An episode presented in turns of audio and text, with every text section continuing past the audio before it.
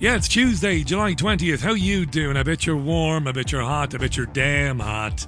It's hot all right. 30 degrees again here in Salford.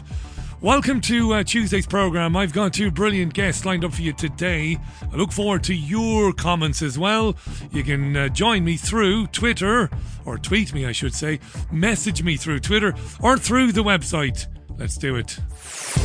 It's the BBG, not the BBC. You're listening to the Richie Allen Radio Show, live from Salford in Greater Manchester. It's the Richie Allen Show.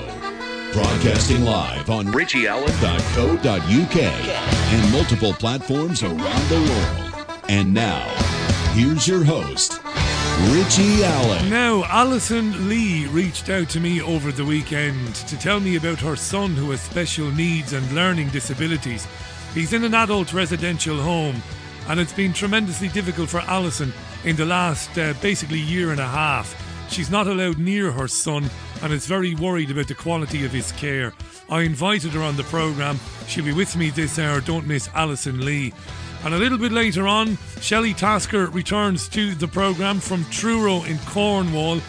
Yesterday afternoon, Shelley was cleared of criminal charges relating to a gathering, a lockdown rally, an anti lockdown rally held in the centre of Truro. This is very interesting. Save Our Rights UK. Shelley Tasker returns to the programme. That's in the second hour. So it's a busy one, it always is. And I don't need to tell you again what you need to do if you'd like to join in and have your say. Have your say. That's all right. Have your. I'll, have my say.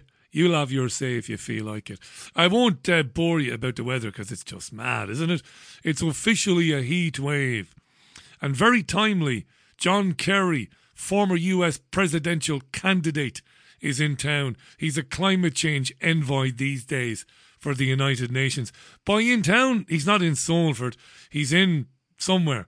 Kew Gardens, London, right? Hertfordshire, right? Haven't a clue. Haven't a clue, haven't a clue.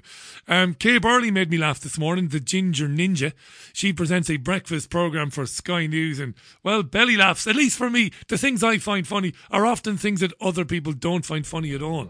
But Kay made me properly laugh this morning, you know. We were mentioning yesterday and want to underline it again for you this morning. Several people have died uh, cooling off in open water. You don't know what is underneath the surface. Do bear that in mind, won't you? So, several people, as I said, have died uh, over the last couple of days trying to cool off uh, in those incredibly hot temperatures be very aware before you get into the water. Uh, even if it looks as though it's fine, you don't know what's underneath. So please, please, please bear that in mind. Um, Tamara's here. Hey, Tamara. Hey, Tamara. Uh, the minister chatting to us uh, a bit.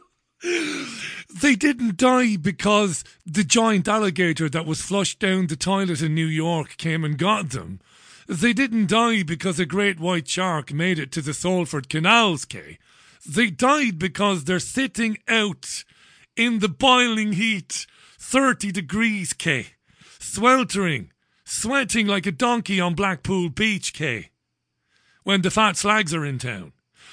And then they foolishly jump into open water and their heart stops. There's nothing under the water. All right. By the way, it isn't funny. Some people have died, including a gentleman, Salford Quays, not too far from where I am. Ah, Kay's the gift that keeps on giving. The fallout today from ah, the fallout from the Prime Minister's announcement last night that from late September, after ev- wait for it, after everyone over eighteen has had the opportunity to be to be double jabbed. I couldn't organise a piss up in a brewery. Last night, Johnson said, after everyone has had the opportunity to be double jabbed, you will need to prove you've been double jabbed to get into a nightclub or other venues where large crowds gather. Yes, that a passing a test will not be good enough. You will need to be double jabbed or you're going nowhere, right? So there was a fallout today. Big reaction. Now, neither you nor I are surprised, right? This is the latest stop on a journey to mandatory vaccination for everyone. It is really. What about pubs then? Are pubs next? A question posed by TV presenter Ben Shephard to the business minister Paul Scully on Good Morning Britain. As a pub, a crowded pub, is that going to be somewhere where you're going to have to be double jabbed to go in? Well, Ben, we're not ruling anything out, but but, it, uh, but it's important. That's that shows the complexity and why we've got to work through this because actually you get some uh, big pubs are uh, you know may have more people in it than some of the smaller nightclubs, and so it's it's very difficult to distinguish you know how crowds are moving between certain types of venues. So that's the detail that we've got to work through with operators, speaking to them over the over the next couple of months um, to make sure that we can get this absolutely right. Not ruling anything out. If I was a pub owner I would assume that that means it's on the cards. Check out the big brain on Susanna. Well, look, no, no. I think what we're trying to do is first of all make sure is tyrannise the, the, the, nation. That's what we're trying to do to tyrannise people. Sure, people can get vaccinated. Make sure that people can make informed decisions. Make sure that people can re- remember that we're actually still living with COVID. Yesterday was a really pivotal moment. For- yes, shut up. That's Paul Scully, business minister. I've made an informed decision to tell them to stick the vaccine up the highest part of their hairy holes. That was my informed decision. I informed myself before saying that. Now, the media is in lockstep, as the media is in total support of mandating vaccine passports for socialising. This is as bad as it gets. Here's uh, LBC Radio's James O'Brien. Listen to him speaking to a member of the public allegedly. I'm not saying that the guy is an actor. I'm not saying that because I don't know, and he might be genuine, but it's all very suspicious. James O'Brien with a man this morning talking about vaccine passports. Look, I think COVID passports are essential. They're inevitable. Um, they always were going to be inevitable. I don't think it works with the, the comparison to ID cards. COVID is a totally unique event. Yes, yes. And therefore, it requires a totally unique solution. And, you know, we've had to make the impossible possible. But here's why they are also morally right. This is why COVID passports are morally right. Go on. I'm all ears. Right. Go My on. sister yeah. had her cancer operation cancelled five times, James. Oh, I'm so sorry. Because the beds were going to COVID patients. had her cancer operation cancelled five times because the beds were going to COVID patients, he says. Hmm. So the answer is to jab everybody with a cocktail full of crap and not actually discuss why a mild respiratory illness was prioritised over people with stage 4 cancer. Yeah, let's not talk about that. Let's just jab people. That makes sense. It continues O'Brien and this very, well, enamoured of the passports caller. Um, the last time she was actually dressed, ready to go down to surgery, and the consultant had to come up and say, I'm really sorry, we can't do it. Well, so she was dressed and ready to go down to surgery, all ready to go, ready to go. And the consultant said, Listen, sorry, can't do it, love. We can't remove that tumour. Um, some people are sneezing and coughing, and they've been brought in in an ambulance, presumably. Mm. Just haven't got the haven't got the space. When, when, yeah, they, they, haven't got the space. It's James O'Brien. Now in an experimental treatment phase, so you know. oh not, my God, I'm sorry. It's not end of. It's not end game. So fingers crossed, and Absolutely, she's fighting it. And everything crossed. We, we hope it will be okay. But the operation could have made a huge difference. Oh, dear. Therefore, it is morally right to bring in vaccine passports. wow.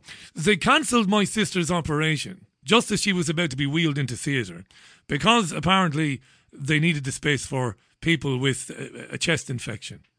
So it's morally right to bring in vaccine passports. That's fantastic. We're back to the meaning of life again. How do we know she's a witch? Because she weighs the same as a duck. you know? Wow. Because the vaccine doesn't stop you getting it. it might, no, it doesn't. Might not even stop transmission. Apparently not. But what it does do, what is only an big aim well, of fighting COVID was to protect the NHS and also keep people out of hospital. Yeah, it did keep people out of hospital, millions of them, by taking even more beds out of hospitals for this social distancing bollocks. You see, they dropped hospital capacity down to the bare minimum. And hospital capacity in this country has halved, has reduced by half in the last 30 years, even before COVID. So they took even more beds out of hospitals for this social distancing nonsense, dropped capacity down to the bare minimum, and there were a few beds left. Now, those beds were filled with very old people who are susceptible to winter viruses. They said hospitals were full, but then it wasn't too difficult to fill them when there was only a handful of beds. I'll tell you what, I'm going to raise the money on, on, on crowdfunding to hire Old Trafford Football Stadium. And I'm going to do a stand up gig at Old Trafford next summer. Me, the BBG. Now, it has 76,000 seats. I'll tell you what I'm going to do. I'm going to take out 75,000 seats or have them covered up. And then I'll sell the remaining 1,000. And I will say that I sold out Old Trafford. Richie Allen, sell out Old Trafford gig. It's a ruse. And the media played along. It's a ruse. There was no overwhelming of the NHS. They took out most of the beds to socially distance. And you had left some old folks who have always taken up the lion's share of hospital beds in the winter. All true, not my opinion. Here's more. O'Brien offers a helping hand, James O'Brien. Um, yes, I mean, you're absolutely. And this is, again, I, I'm not. I don't want to move on too swiftly from your sister's plight, but the, the mystery for me, one of the big mysteries throughout this has been the argument that somehow by not having lockdowns, you would have reduced the strain on non COVID cases in the NHS. It seemed to me to be the polar opposite of the most simple and obvious truth. The fewer people get COVID, the more people with non COVID problems get treated. The fewer people with COVID, the more people with other problems, not COVID, with problems. The fewer people who get COVID, the more people with different problems get treated. Again, why is she a witch? Well, she weighs the same as a duck. Because ducks also float. Witches drown. Crazy. This is crazy stuff, right? Again, no discussion of why prioritize one illness, which is basically, which is unconcerning for the vast majority of people. Why prioritize that over everything else? No discussion of it. Just take it as a given. And and lockdowns minimises the number of people getting COVID and therefore the number of people with COVID ending up in hospital, crowding out people like your poor sister. Like your poor sister. He's a witch. He's a witch. It gets worse. James O'Brien is totally on board with the tyranny. Look, look exactly. Um, and that's, that's why, you know, I think you, you can't make people have a vaccination. It, but no, but you can you can limit what they can do without one as as as both incentive and disincentive for certain types Yeah. of behaviour. It is and fairly leadership obvious from here, isn't it? Fairly obvious from here.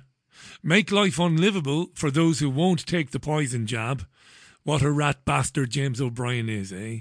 Here's a bit more of it, just a little bit. Uh, leadership sometimes requires those difficult decisions. That that is the burden of government, and it is a moral duty to, to do that because it's selfish. That's a great And- and argument. Do, you- do do you know what, James? Go I don't want to sit in a pub next to somebody who's so selfish that they're prepared to risk taking up a hospital bed that could go to somebody else because they think 5G or, or, or whatever. You know, Yeah.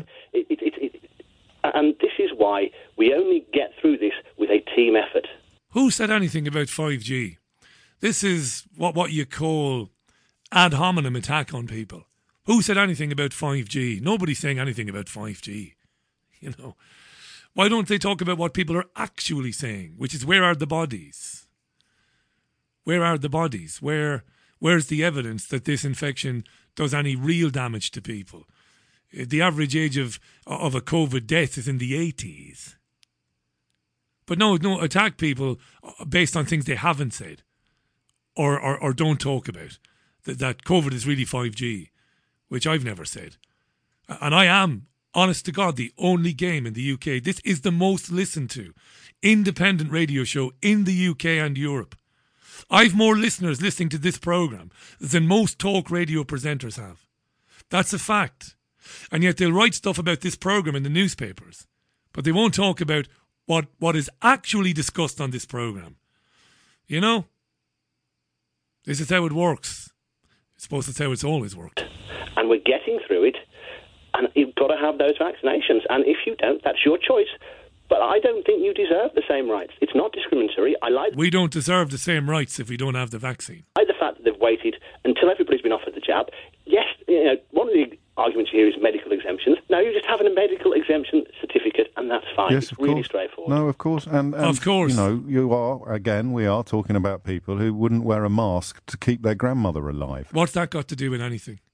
So O'Brien is basically stating that those who refuse to take an experimental therapy, which is killing people right now, that by doing that, you're just an idiot who wouldn't wear a mask to save your grandmother's life. Where did they come up with this bullshit? Staggering, isn't it? The thing that really cuts to the bone for me is that James O'Brien won't hate himself. I'd like to believe that James O'Brien would hate himself. I'd like to believe that, that he would go home and realise just how bad he is and just how dangerous he is and that he would wallow in shame at home. I'd like to believe that. But but but I'm wrong. O'Brien and the rest of them do far more harm to people than any government. Any government. Because it's them. It's their job to protect people. They've got the key jobs the top jobs, right? They get access to Boris Johnson and Sajid Javid and Matt Hancock. I don't get access to them. If I got access to them, it'd be game over in five minutes. But I'll never get to sit down with any of these people and challenge them. It's their job. Over to Stephen Nolan on Ulster Radio. Thanks to Mark Kerwin for sending me the heads up on this. This is the BBC now, Radio Ulster. He's taking calls. Let's hear the tail end of one call and the following caller. This is bad stuff too. And there are only two choices now facing people in this community, and that is either get vaccinated or get infected. And you might not get infected today, tomorrow, next week, next month, but sometime within the next six months or a year, you will get exposed to coronavirus and you will get an infection. And if you're not vaccinated, you are playing Russian roulette with your health. So that gentleman and his son, the best advice he could give his son is if he doesn't want him to get vaccinated, offer him the alternative, which is to get infected, because Nigel, that is what's going to happen. Nigel, why not? Why not get infected? If you're a young person, getting infected with a respiratory infection means you might be mildly ill for a day or two or three, but then you'll be okay. And this is why they invented the bollocks that is long COVID. You see, that was their get out of jail card when when they would be confronted by, well, it doesn't harm young people. Ah, but long COVID though which is bullshit. He takes another call then. Nigel, have a listen to Dan and Bangor. Morning, Dan. Nice place, Bangor. Stephen. So this morning we've played the whole game that is being pushed by the media and by government. It is not a game. Blackmail. It is, a... it is blackmail. We have now listened to an hour and a half of Stephen Nolan telling me that my conscience, he's using the word incentives. That is blackmail. Either you're telling me I can't go out or I get a vaccine that has killed 1,400 people and has left over 10,000. I haven't seen any statistic that it's that, that it has killed 1,400 people. Okay, Stephen, and I need to, I need to, I need to look that statistic up. But even Stephen Nolan is a pathological liar. I know that BBC production staff and their on-air talent are well aware of the yellow card reporting system, and they know that these jabs are killing people. So he's a liar. But he's doing his BBC gatekeeper job right there. Stop the guy from talking. While you're blackmailing people, Stephen, you've not done your research. But even if that's the yellow well, card system from the MHRA. Well, don't shut me down. Don't shut me down, Dan. Well, even if that I, I can't you're blackmailing me. Okay I you're cannot I cannot know every statistic across the world. Bullshit. They know full well that these jabs are killing people. World. But what I can tell you what I can tell you what I can tell you Dan is the number of people, relatively speaking, minimal, who have had a side effect from a vaccine is completely minuscule compared to the number of people who have been had their lives saved because they've had a vaccine or have not died or got seriously ill or have had long covid because a vaccine has protected them. He's editorializing here now, which is against it's basically against the terms of his employment as a BBC presenter. He's in breach of the guidelines. He cannot do what he is doing there. He's basically selling the vaccine. He shouldn't do that. Protected them. You sound like Boris now. Fantastic. Sat there and lambasted Boris whenever he turned right and said they can't shut the economy down because some people over 80 may die. What you're saying is exactly the same reworded. Some people might die from the vaccine, but the greater good is that we'll save lives. So it's acceptable to lose some people who might take. Well, if you take, if you, if I take, if I take your logic, Dan, then you would never. If I take your logic, I would never do. I would never do I haven't added in the music now. He's closing out the program. Listen to how he closes out the program. This is astonishing. He goes on to talk about I wouldn't take a paracetamol or I wouldn't take this if I had your logic because, you know, I'd be terrified of, of, of dying. He says he says there are risks with every medication. Listen. If you go under anesthetic, for any operation, get your tonsils out, take any operation in any hospital. If I take your logic that there's minimal risk with medical intervention, then you would never, ever go in and get treated in a hospital. The message is clear vaccine will save life in Northern Ireland. The message is clear from the Chief Medical Officer, Sir Michael McBride, this morning that our infection rates are doubling. Our hospitals will find it hard to cope with capacity if we do not keep our infection rates lower than where they are heading, and that 18 to 29 year olds can really, really help. And they can help by going out and getting a vaccine. Those are the facts this morning. Those are the facts, says a BBC journalist, in inverted commas. Like I said, they're in lockstep, the media, in total lockstep with the agenda. Goebbels would have given James O'Brien and Stephen Nolan a castle each. He'd have given them a castle, a stately home. O'Brien and Nolan and most of the rest of them are collaborators now. They are collaborators. They've turned their backs on the people that they're supposed to be looking out for. Over on BBC Radio 5 Live, a woman called Honey Langcaster-James, who's a behavioural psychologist, she says there's been a culture shift, masks are here to stay now, and certain behaviours will not be tolerated by people on trains and buses. Honey Langcaster-James, psychologist. One of the things that we will probably see is that there will be certain environments where um, people will be inclined to wear masks and at particular times. So if you look at what's happened around the world after other pandemics, like the SARS, uh, for example, uh, you'll find that if somebody's got a cold or they're likely to sneeze, sneeze or cough eh, and they're going on public transport, you'll see people wearing masks. And I think what we'll see gradually is a kind of an adoption of something similar to that, where people will actually look at you and think that's very, very rude if you cough or sneeze or whatever and you're on the tube or you're on a train or a bus. I think you'll get a dirty look now if you cough or sneeze on a train or if you're on a bus You'll get a dirty look, that'll teach you. That, where people will actually look at you and think that's very, very rude if you cough or sneeze or whatever and you're on the tube or you're on a train or a bus. I think in, in ter- times like that, I think people will be more inclined to wear masks. I just don't know if we've got that same kind of social responsibility here in this country. I was looking at television pictures from on the BBC actually earlier from Tokyo. Jesus. Let's hear a bit more from Honey. Yeah, I don't think we'll see that. I don't think we'll see that because we do live in a more individualistically mo- motivated culture, unfortunately. But uh, I think we might see it more in really enclosed spaces where, you know, like you're sitting on a bus. And I think what will happen is people will start to shoot you a look as if, you know, that's incredibly rude. You just sneezed, you know, you just coughed. Can't and I believe think, it. therefore, people will want to avoid that. You'll get a dirty look from people. I cannot believe that you just sneezed or you just coughed. Amazing stuff, this. This is amazing. It's 23 minutes past the hour. This is the Richie Allen radio show for Tuesday. It's the 20th of July 2021. My first guest is standing by. I'll get her on. We'll have a good chat. Later on in the programme, Shelley Tasker, live from Cornwall. Thanks for being with me in the heat because it's bloody warm out there this afternoon. This is TLC. Love that song, TLC, Lisa Left Eye Lopes. Course, RIP. And Unpretty from an album called Fan Mail, which I love. Don't know if you've ever heard it. I suppose you'd call it R&B. I don't know. R&B maybe. Right, let's um let's say hello to Alison. Be- before we do that, let me just give you a very brief, I suppose, introduction. Over the weekend, I had an email from Alison, a very, very well written email. She says, Richie, look, I, I have a son with special needs. He has learning disabilities and health problems. He's in an adult residential home. Now, Alison hasn't seen him for the better part of 17 months, and she described those months as being hell for her. She isn't allowed to see him. That confuses him, and of course, he's wondering all the time where his mum is. She went on to talk about how the care sector is already in crisis and she talked about the quality of some of the people being employed in the care sector or the lack of quality.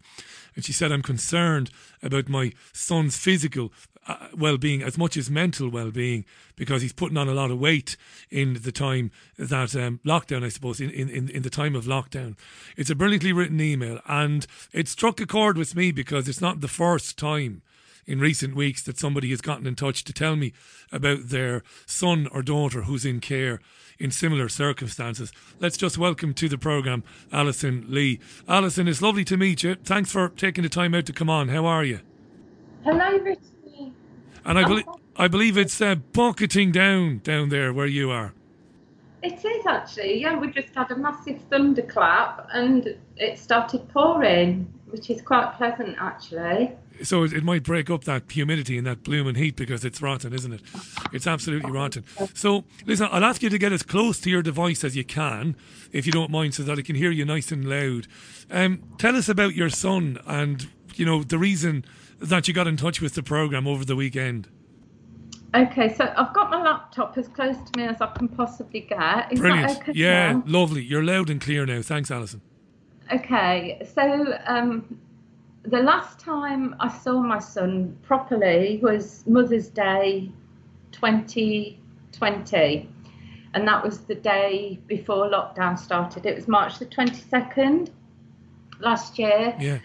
And that was the last time I was allowed to see him on my own. Um, lockdown started for all of us, and he lives in Leicester. So when the lockdown was lifted, sort of nationwide across the country, Leicester was the first area that wasn't allowed out of lockdown. Um, Leicester has really struggled, Alison, hasn't it? In terms of as far as local lockdowns, because they some some areas were, were, were locked down sooner than others, and some were plunged into local lockdown. If my memory is right, Alison, Leicester has been in some sort of lockdown for most of the last seventeen months. It has, yeah. Yeah. Um, there's a there's a big um, BAME community in Leicester, but also um, there are, there's more of an ethnic population in Leicester, the biggest ethnic population in the country, in the city of Leicester, that outnumber English people. Or, or, or, or white people, yeah, I know what you mean, yeah. Yeah, A- a- um, and they said that they said that um, people from ethnic minorities they they alleged that those people might be more susceptible to the virus, didn't they, at the time? That is what they said. That's what they said. But um, so he, my son lives in the in the city in the boundaries of the city centre. I live on the outskirts of Leicestershire. Um, but even so, there hasn't been one case of COVID in the home, with the exception of the regional manager, who allegedly had it. But nobody else, none of the staff have tested positive ever. It's just the most bizarre thing.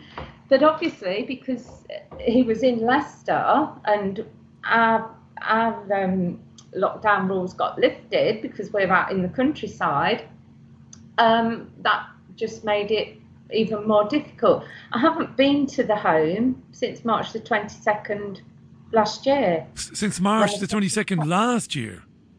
Yeah. Why is that? Why have you not been back in such a long time? Um, so recently they they brought in some things where we could as parents but only one parent so not his mother and his father even though we're separated. Um, what they wanted to do was sanitize the room and then we couldn't go in the front door. We'd have to go round the side um, put on all the ppe and have a pcr test go into the sanitised room wearing a mask.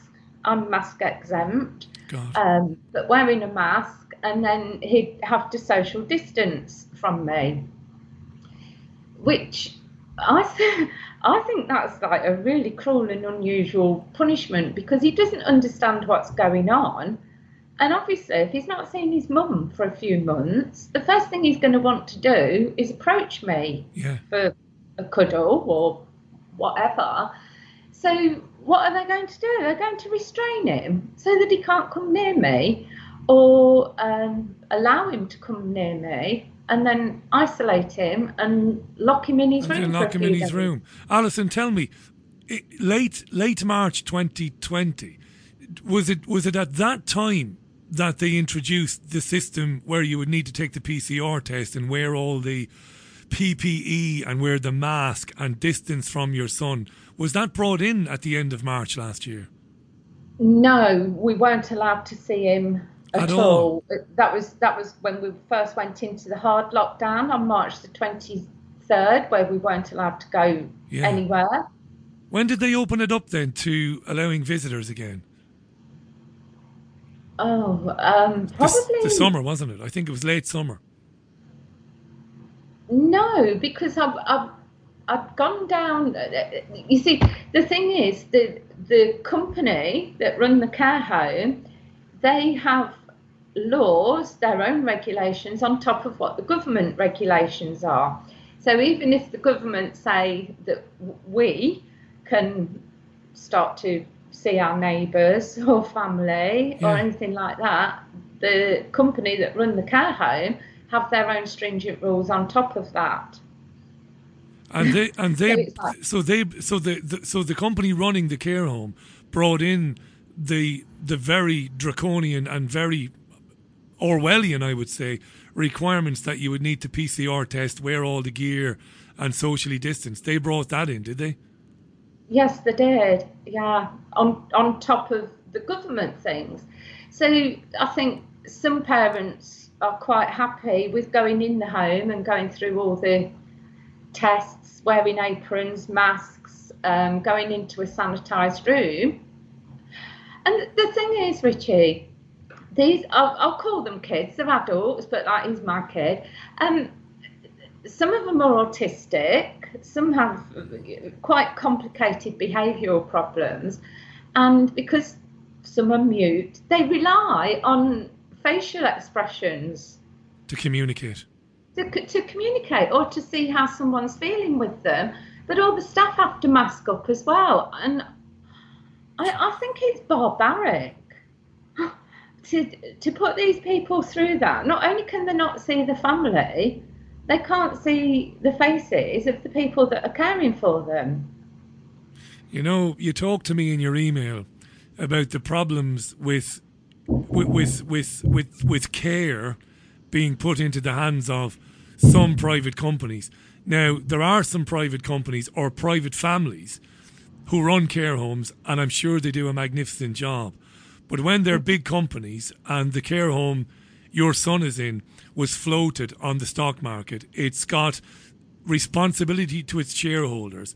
I've a huge problem with this because dividends, as you said to me in your email, uh-huh. paying shareholders and turning a profit is far more important than the care and the well-being of the residents. Now I know this to be true, not just in care, but of course in the prison service as well, and that's a big concern for you. I know that. How have you coped with not being able to sit alongside him and put your arm around him in all that time? I'm not trying to make you upset now. I'm not. I I, I know this is difficult. Okay, I'm going. I'm going to try and hold back the tears, but I am um, quite emotional about it. Um, I coped up until Christmas. Um, so I'm not going to name the company for obvious reasons. I know that you know who they are. You can name them if you want because you haven't made any allegations that they've done anything criminal. You've not said anything like that at all. You're just concerned about Well, the quality of care. to. Yeah. I'm about to. So when people in Leicester weren't allowed to leave the city boundaries, the the the company actually brought him out in a car to see me. Um, and we sat in the garden. So they actually broke lockdown rules. I didn't break them. They did. Um, but they they did bring him over to see me and we sat in the garden, but I wasn't allowed anywhere near him. And then on my birthday last July, they drove over, but he wasn't allowed out of the car. And he brought me a birthday cake, but because he couldn't get out the car, he didn't want to let go of the birthday cake. So he took it back home with him. So they initially broke the lockdown rules to bring him to see me, which I, I did appreciate, although Yeah. it's really difficult not being able to go near him because I'm quite a tactile mum. Um, so they did do that, and then as it got sort of towards winter, I was allowed to go down to the home and stand, sit outside in the freezing cold. Looking through a window. No, they brought him outside. They brought him out. Yeah. Um, but then on December the 21st. There was a girl working there at the time. She's gone now, um, but she was working there at the time. She decided that I'd gone too close to him, despite them breaking the lockdown rules in the first place. Apparently, there was a new variant. I didn't know there was a new variant. It was the day after it was announced. She decided I'd gone too close and broke the social distancing rules, so they locked him in his bedroom up until December the 24th, where they did a COVID test on him, unbeknown to me. It was a, la- a lateral flow test, and um, he was negative. So they let him back out of his bedroom just before the day before Christmas Day. Um, it just the most bizarre things like we had to take his Christmas presents down four or five days before Christmas so that they could isolate them. Isolate the presents. Yeah, even though they go shopping every day. To, they weren't testing the presents, were they? They were isolating them. No, no, I heard you say that. I was being sarcastic because we've seen people online using some of these tests and they've tested positive. They've gotten a positive COVID result in orange juice, haven't they? And stuff like that. I mean, it's just bizarre. Madness. So they isolated the presents any anything that I took down, it had to be there oh, God, four or five days before Christmas, so that he could have them for Christmas Day. The government wasn't telling them to do this. You've said this already. This was their own regular. This was their own guidelines or their own, I suppose. Um, uh, this was their way of mitigating risk, but it wasn't because the government told them. They were making these rules up themselves. That's correct, because if I sent something in the post, he was allowed to have it straight away. And that, which is just so bizarre because it's gone through the sorting office and postman touching it and and you know and, and things like that. But it, it and it's almost like it's a psychological thing. It's like they want you to think that you're dirty or infected and that you're a danger to everybody. It, it's just so ridiculous. So any all the presents that he'd got from my family, they got locked in a room until Christmas Day. But then he was locked in his room for four days because he'd gone too close to me, which he's bound to because I'm his mum, and he hasn't seen me for ages. They put so because I heard you say that a moment ago. They confined him to his room for four days simply because of his proximity to you, and they told mm-hmm. they told you this, did they? They admitted this that they'd put him in his room for four yeah. days. Yeah. For, what sort of impact would that have on him, Alison? Well, it was sort of all right because he'd got he'd got a support worker with him for all the ta- all the time that he was in the room um, I was quite distressed because he's got a medical requirement that he needs to go out and walk and get exercise for at least 30 minutes twice a day because he's got osteoporosis and obviously walking and exercise. So I just I was just saying to them, look, I understand that you've locked him in his room. He's, you've got to isolate him because like he might have caught something from me. Um, can he not at least go out for a walk? I, ra- I rang up on New Year's, sorry, Christmas Eve, spoke to the regional manager, who then told me he's had a COVID test and it's negative and he's already been out this morning. But they didn't bother to tell me that. I, I thought he was going to be stuck in his room until New Year. But they didn't tell you. No. Alison, let me just remind our listeners um, there's a lot of interest in this. Like I said, before you got in touch, I had quite a few emails from people. I'd invited them on, but they declined to come on. They were a bit worried about, um, uh, you know, b- b- being identified and, and that. And I, and I understand that. Alison is, uh-huh. on, is on the line. A- Alison's son has special needs. He, he has learning disabilities and he's in an adult residential home at the moment. And uh, Alison has been describing what it's been like the last 16, 17 months, trying to see him, trying to spend time with him, trying to keep on top of the care that he's getting and what he's not getting. Um, she's really mm-hmm. concerned about the sector itself, um, but also the the company that's involved. We'll talk about this in a second. your concerns about his well-being, this Yeah. concern you have that he's being neglected. Um, this is a, Mm-hmm. a big company. It floated.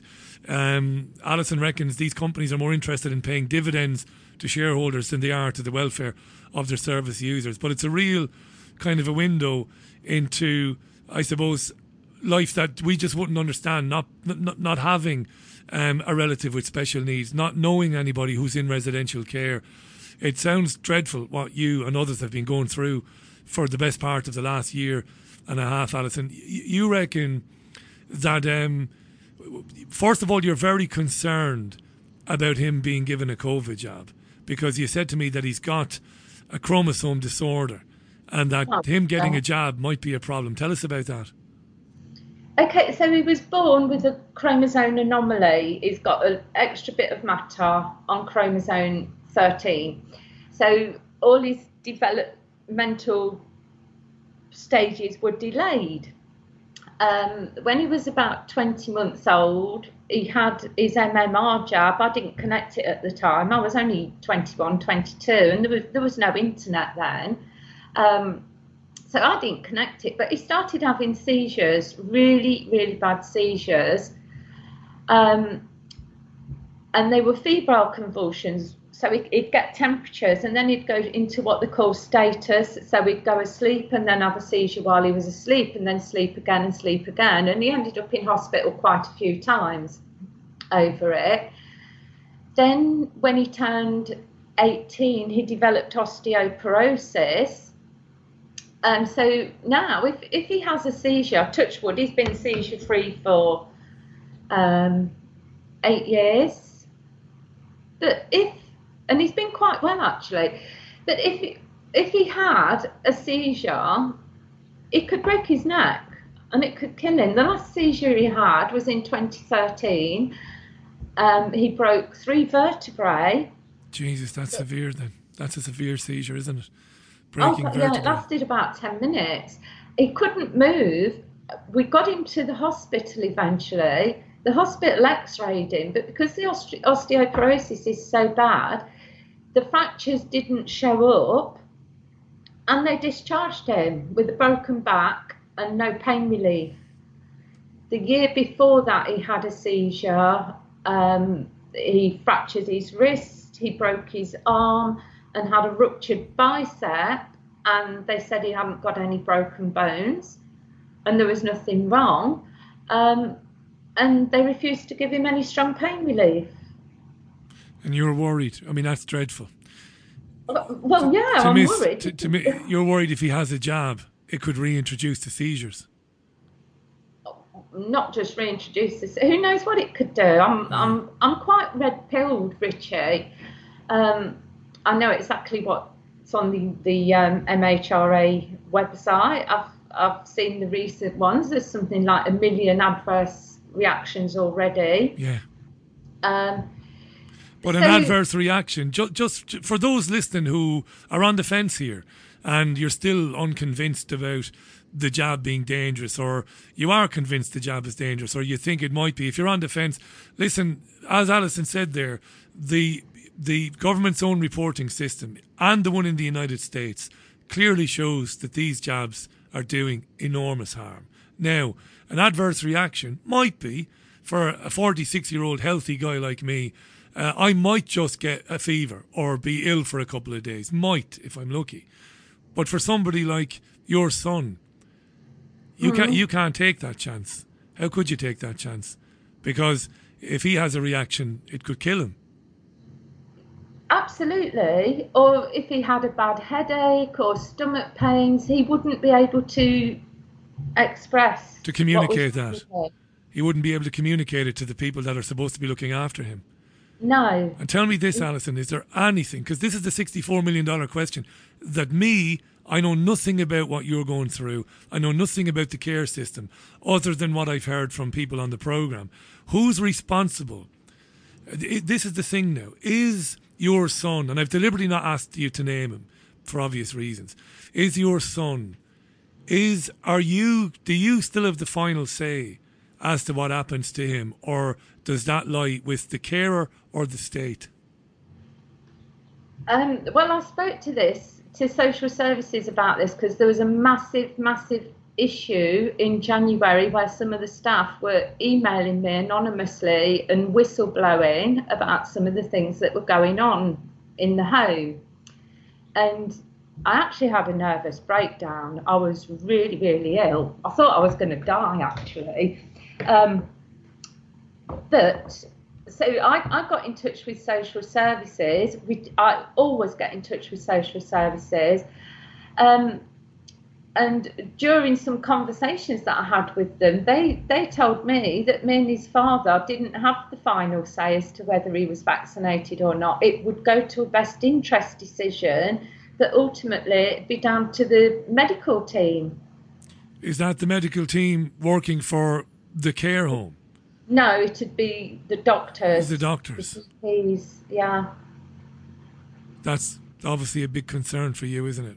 And and your ex-husband, that that that you wouldn't have the final say. Well, his dad is, um, he's quite coronaphobic, and um, he's had the vax, so I'm up against it everywhere I turn. Actually, is your um, is is your has, sorry, Alison. sorry, go on. No, no, I shouldn't be interrupting you there. I don't want to interrupt you, and you'll have plenty of time. No, I just wanted to ask you: Is your relationship with your ex-husband is it cordial? It is at the moment, but if he cons- if he consents to our son having the vaccine, it won't be, and he knows this. That's tough. I'll that. go. I'll go crackers.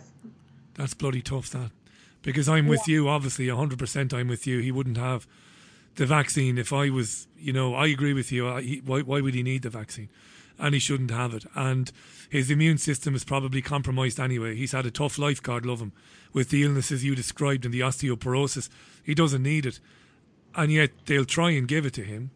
They, so will, try, they will try and give it to him. But when my GP was constantly texting me to go and get it, I phoned them up and asked them to send me the insert for the AstraZeneca, which is what they wanted to jab me with. I said, let, let me see what's in it before I consent to having it. I read through the insert and I was just mortified at what the ingredients were, but also the side effects. So, very, very common side effects. It's, it says on their insert are high temperature and a fever and he, he, we just can't afford to, for him to get that.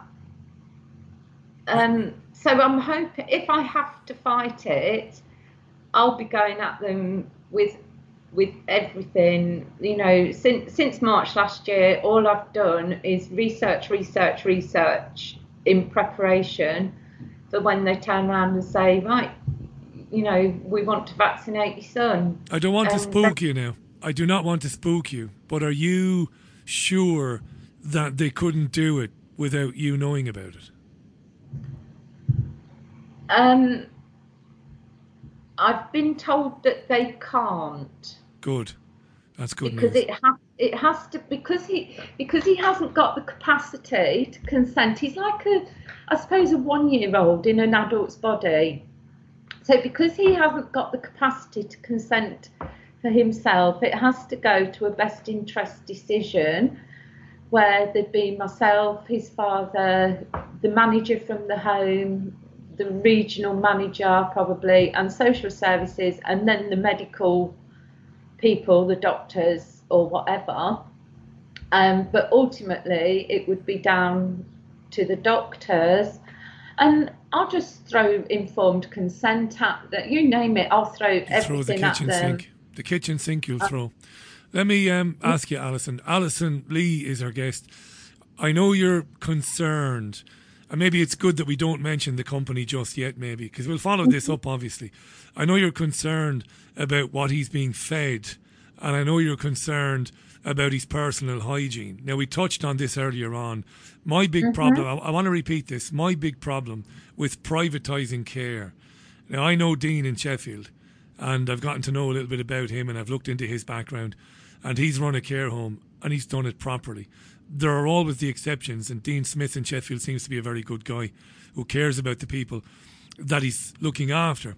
but I know that generally the rule of thumb is when you put care, and of course, Dean is a family, but your company is a corporation. When you put care in the hands of corporations, the residents obviously lose out because the corporation is only interested in making money. Now, that's a fact. It's the same in the prison system.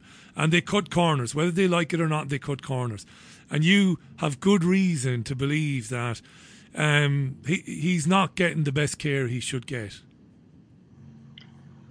Is that right? I haven't got. I haven't just got good reason. I've got fact. It's not just. It's not just you know something in my head. I'm not a neurotic mum.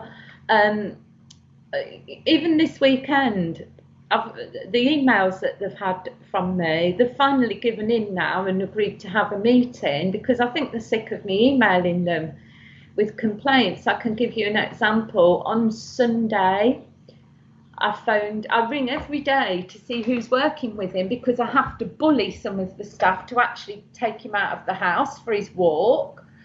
And it's it's a medical requirement from his bone consultant and also from the doctor because he's put so much weight on. And he can't afford to put weight on. He's got scoliosis of the spine as well. Jesus, um, and, and, he needs vitamin D. Don't we all? Yeah. Um, yeah. So I phoned on Sunday and four members of staff had phoned in sick. They've got no contingency plans. You'd think in the middle of a, a deadly pandemic um, that this company would indeed have contingency plans for if people went on the sick or had tested positive, um, because they have to do these lateral flow tests every two or three days. Um, so you'd think they'd have contingency plans for when people phone in sick, and it's usually on a Sunday. So there was there was a skeleton staff there. I spoke to one of the members of staff, and he put the phone down on me. he hung up on you. By contingency plans, you mean they should be able to bring in temporary staff to cover the the shortfall and, and stuff like that, but they don't. And and is it your concern then that your your boy and others in other residents would would be confined to their rooms more than they should be. So, so my son won't stay in his room by himself except when it's bedtime. He's he's too nosy. He likes to see what's going on around him, and um, he's he's got an armchair and he can see through to the kitchen. Um, and I suppose really he lives his life around meal times, looking forward to the next meal because he doesn't really know what else is coming. Yeah. Um, so they should really they should have in a time like I say when there's a deadly pandemic. and you'd expect staff to be going sick anyway. You'd you'd expect them to have be able to call people in. Tell me this, Alison. Tell me this before you finish that. Do you mm-hmm. do you fear that the residential home in question, do you fear that the staff there are getting these ridiculous pings, what, what they're calling the ping demic? Do you think that's going on? You know, that people are getting pinged and told to go home, even if they're perfectly healthy? Well, as far as I'm aware, only two people in the last 17 months have had that. That there has not been any COVID in that house. That's what you said, yeah, earlier on. I did hear that. But you know, but you know, people get pinged, don't they? Even if they haven't tested positive themselves, but if they've bumped into somebody who tested positive. I was just wondering about that because I, am reading a lot and hearing quite a bit about staff in it, every industry being pinged and sent home. Yeah. It could, it could be that. If it is that, they're not telling me. They keep things very close to the chests. Um, However, it happened regularly before COVID was even a, in the English language on a Sunday. On a Sunday specifically, so that raises a few suspicions then, right? Yeah, and especially when it's warm in the summer. Yeah. Uh, regularly, it it would happen.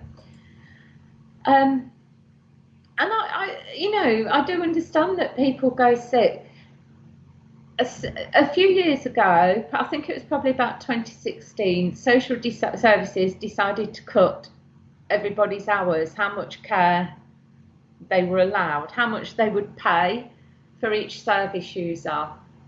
Um, and I fought and fought and fought, and my son kept 12 hours a day. That's one on one care. Um, and that's what they're paid to do. So from eight o'clock in the morning until eight o'clock at night, he has one person supporting him. So the idea that I have to ring up and harass them to take him out for a walk, it's just ridiculous because it's in his care plan. But I have to do it every day, sometimes twice a day. But you have to check up. You, you have to check up on them, on on him. And when when you've complained that his weight has increased and you're you're worried about his teeth and uh, his general well being, what response have they given you? What have they said? Well, they've put they have put him on a diet now. Um, they haven't said anything with regards to why his teeth weren't cleaned for probably six months. They've it got a good set of teeth um, they'd gone black and green at the bottom on the bottom gum because he'd got porridge or something awful stuck to them that must have been there for months, and they just hadn't bothered. And is his um, is his situation is his disability such that it would be very difficult to bring him to a dentist? Would it? I'm sorry. Can you say that again? Sorry, Alison. Is is his condition in such a way that it would be difficult to bring him to a dentist? So, oh God, so this is another bizarre thing. So his dad was allowed to take him to the dentist a couple of weeks ago. Um, he passed all the safety things that ever the home put in place. He was a risk assessment. He, he passed the risk assessment in as much as that his dad would wear a mask in the car to take him to the dentist. So he was able to take him to the dentist and he was really good. They they clean. They managed to get a lot of the debris off his teeth, and he's got to go back in three months really he could do with being sedated to get them done properly. But the government changed the law a few years ago, two or three years ago, where dentists can't sedate people with special needs now without it going to a best interest decision. So it's everywhere you turn. There's a roadblock. There's a there's a blockage yeah. everywhere. You just try and do your best to make sure that they have the best life possible and obviously stay well. And you're just pushing against a brick wall all the time. Nobody knows, Alison. Nobody has a clue, I don't think, unless they've gone through it. I mean, what a what a heartbreaking thing it must be for any parent, you know, to have a child. It must be the best thing in the world, and it must be heartbreaking when the child has medical problems. And what you've gone through for years, and I, I've interviewed people over the years who've gone through what you and your ex husband have gone through. I met people when I first started out in radio. I met people who cared for people with disabilities like your son and the parents. What a what a what a tough journey it's been for you, and I I really mean that. My heart goes out to you, and a lot of people interested in this on Twitter. And there you are now. You're fighting now, or you're going to fight now to to protect him again, to make sure he doesn't get this bloody this bloody jab. Which look, I'm no doctor. I, I probably have no business saying this, but I know I can read statistics. I can read the government's own charts. He doesn't need the jab. He's not in any real danger from uh, from COVID, and and it is doing damage to people. It has killed over thousand four hundred people in the UK. It is um, injuring millions of people around the world, and you've mm-hmm. got a mm-hmm. fight in your hands now. I don't envy you there with you wanting to keep him away from the jab, and with your ex-husband seemingly on board with the jab. It's going to be a difficult one, I think. He's, he's okay at the moment. I've got him on side at the moment. Um, whether things will change or not, I really don't know. I mean, my, my reason for contacting you was was because you had the carers calling in last week. I think it was was it Wednesday night. Yeah, that's right. That was my reason really for contacting you because the government are bringing in this no jab, no job policy, And so I'm his thinking- care is going to be possibly compromised again if people turn away from the occupation. The best carers that are in the home don't want to have the jab, Uh, and so they're saying that they'll leave, and they're the best ones that look after him properly. And they've told you in confidence, have they, that they will not have the jab? Yeah. Jesus, One of them actually said to me last week that he doesn't want to have it because he thinks it's a bio weapon. One of the carers said that. Yeah. And so on top of that, so if you, if you think about like, well, the, I mean, I believe we'll go into a hard lockdown again September, beginning of October. You've got flu season coming. They're already predicting it anyway. Um, somebody, I don't know if it was Vallance or Van Tam or Whitty, one of them said that um, the flu season's coming back this year with a vengeance, Yeah. and people have been wearing masks and isolating. And so, on top of them being vaxxed as well, I, I predict a huge, huge drop in people being able to work. Um, I did read an article the other day. Can I read this to you, Richard? This is from the, the people that financed this company to buy out so many care homes companies. So basically, this is the associate director of the bank, of the health finance team. And she says there's an estimated 1.5 million people with learning disabilities in the UK, including 800,000 adults. Demand for best in class mental health care and learning disability facilities has never been higher. This is largely driven by increasingly complex care needs and challenging behaviours exhibited by young adults aging into adult services.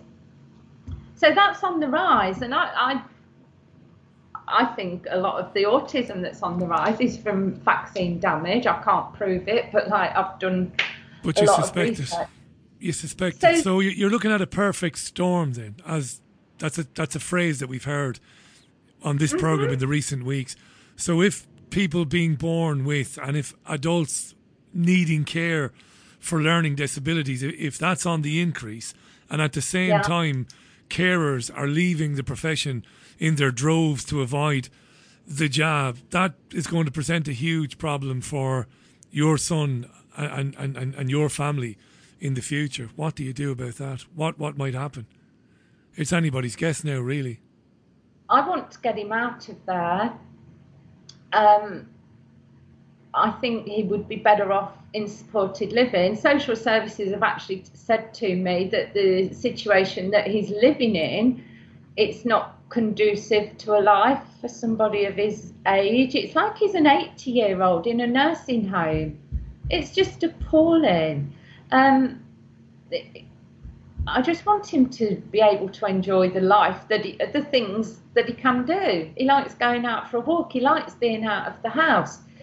So for me to have to ring up every day and practically beg them, not all of them, there are some good people there, but some of them, eh, eh, they just appear to be lacking any empathy whatsoever. I mean, so, some of the things that have gone on there, you, you would not believe, and th- things that I've found out.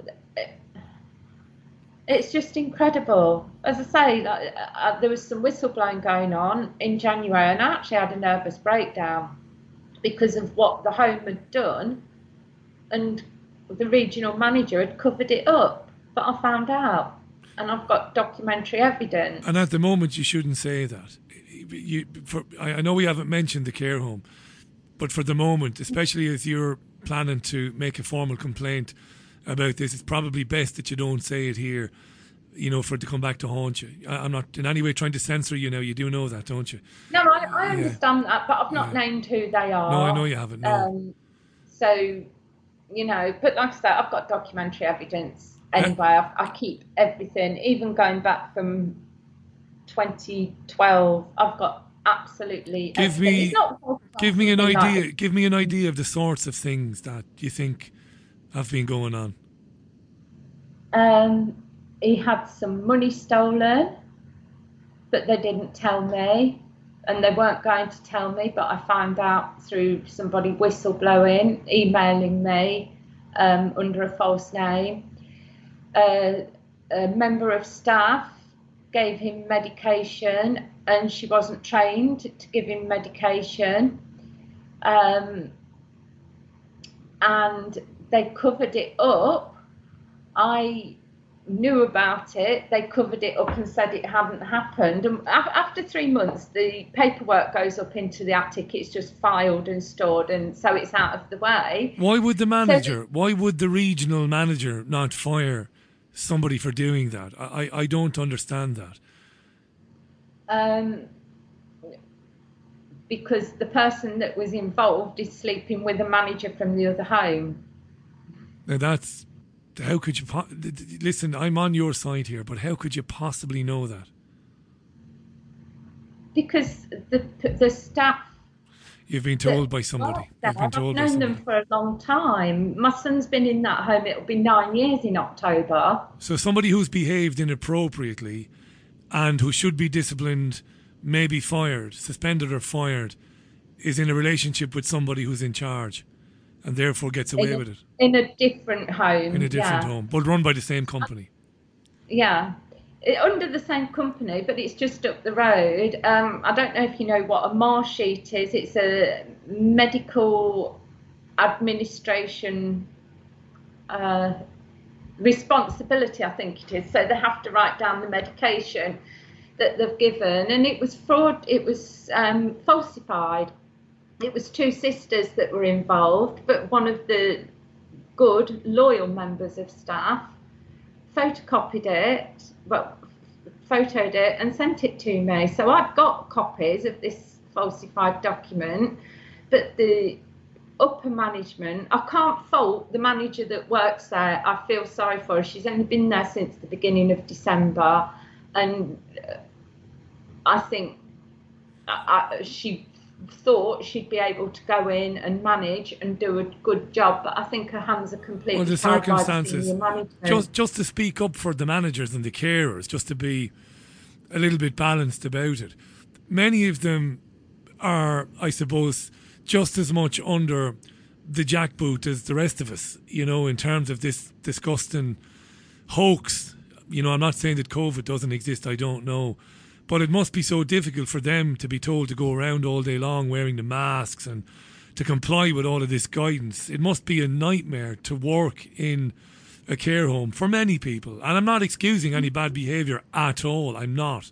Jesus, fire them. If you catch somebody stealing, if you catch somebody giving medication and they're not authorised to do that, fire them with mm. extreme prejudice. Absolutely, Alison. At the same mm-hmm. time, though, they, it, it must be hellish for them in, in the last 12 to 18 months as well. That's all I'm saying. We've got about two minutes left today, right? Uh-huh.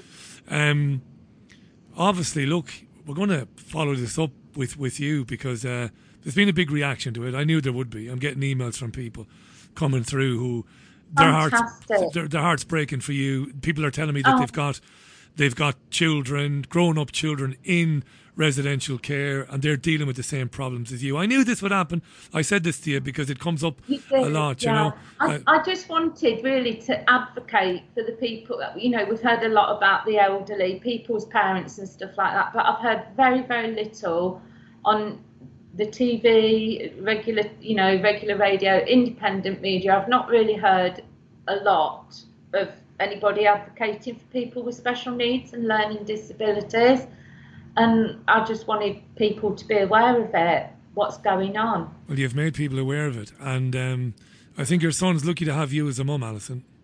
Oh, thank you. That means the world to me. He's, he's an angel. He truly is. I will I will take a bullet before they stick a needle in him, Richie. Fair play to you. And I just want to remind our listeners that at the moment the the care home is insisting that Alison and Alison's ex husband, her son's father, that they get dolled up in PPE equipment, that they wear masks, that they distance, that they take a PCR test. And Alison explained earlier on, um, her son would basically not know that she was there, basically. so covered in the equipment. Of course, the PCR test, a lot of people feel is a dangerous test. It's Mhm. dreadful. I, I, I, my, I genuinely, I don't do this, this, this virtue signaling. I don't do it. I leave that to the mainstream media.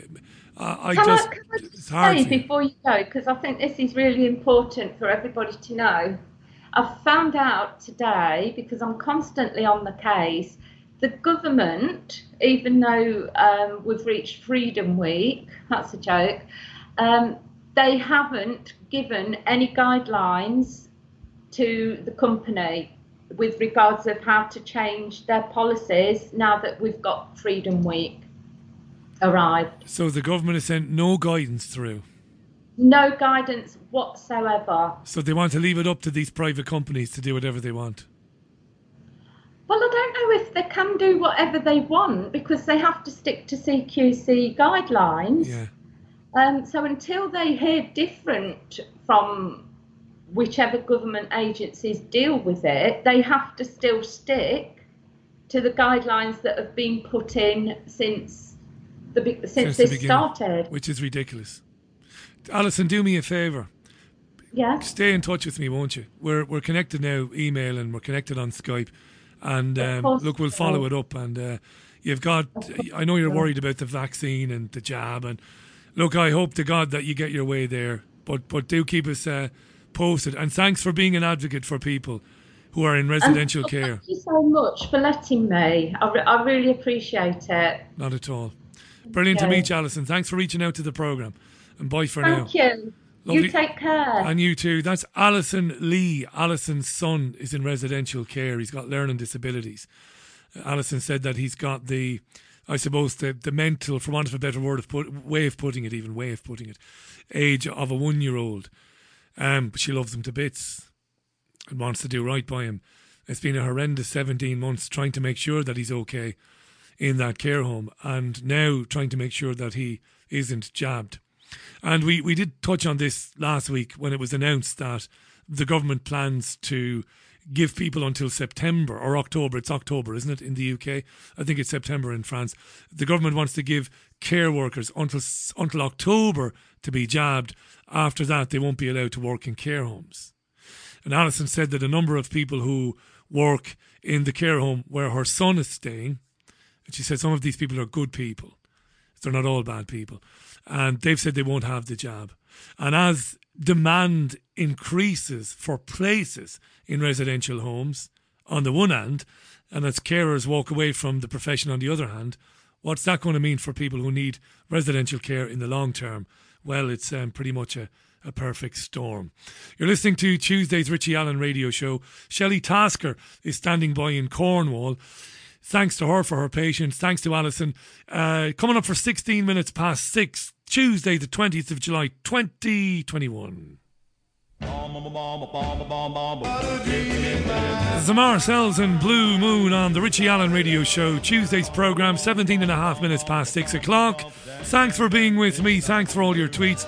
And thanks to uh, those of you who emailed me to get in touch to say that you empathise with Alison because you have, uh, your situation is very similar because you have a son or a daughter in residential care. Thanks a million for, for those emails. I appreciate them. Uh, before we welcome Shelley back to the programme, uh, made the headlines yesterday, uh, spoke to Shelley about this before. She'd been charged she'd been criminally charged, had Shelley, in relation to gathering an anti lockdown rally in Truro, which is a wonderful part of the world. And that was heard yesterday, that case, and she was cleared, was Shelley Tasker. Fantastic news.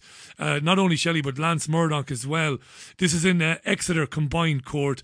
They were charged with being involved in the holding of a relevant gathering in breach of health protection regulations. But the sitting judge, after reviewing the evidence and legal submissions, ruled that the prosecution couldn't prove that the gathering was not relevant under guidelines. And wait for it, the judge accepted that Save Our Rights was a political body. And therefore, a not guilty verdict was read out on behalf of both defendants. Let's welcome back to the programme broadcaster and activist Shelley Tasker. How you doing, Shelley? Hi, Richie. How are you doing? Delighted, delighted for you. But uh, did you know that the salient part of that was the judge saying that Save Our Rights is a political body. Damn right it is. Yeah, and that was actually one of the last bits that was mentioned yesterday with our brief. Um, because, you know, define a political body. A political body is supposedly just a group of bodies all together. Yeah. And um, when we do rallies, we do go under the banner of Save Our Rights and also Stop New, um, sorry, No to New Normal, Piers Corbyn's movement. Um, yeah, we go under a variety of names, really. But yeah, so they do recognise Save Our Rights as a political um, body. Yeah, so it's great stuff. What What do you think that might mean now for future activism for for yourselves? What What might it mean? Well, do you know? I'm still trying to get. Do, does it mean now that we can go out and protest when we go into lockdown again? It means that the COVID regulations and rules they weren't worth the paper they were written on, really. Um, but as a political party, I, I, think it's great stuff because obviously um, how things are going at the moment, we obviously we had the Freedom Alliance this year as well. But if they do stand at some point, they're going to have a big big amount of followers already. Yeah, absolutely right. How's stand in the park going down there? Is that a big deal? Yeah, it's good. It's all over Cornwall. I mean, my friend Charlie, she does, she organises the Penzance one, and we do it on a Sunday afternoon. So it's a bit more likable for lots of us that want to lie in they bed. Want to lie. That's right, yeah. Because I'm told around these parts it's eleven o'clock on a Sunday. I couldn't pop around because I'm doing. Um, I'm otherwise engaged at that hour of the morning. Shelley Tasker is our guest, activist, broadcaster. Look for the Shelley Tasker Show on Facebook. It's very, very good. It really is. I wouldn't say it otherwise. You've always got interesting people on there, and you've got interesting things to say. It's funny as well and very airy. It's very airy, Shelley. That's a good thing. It's light and easy to listen to.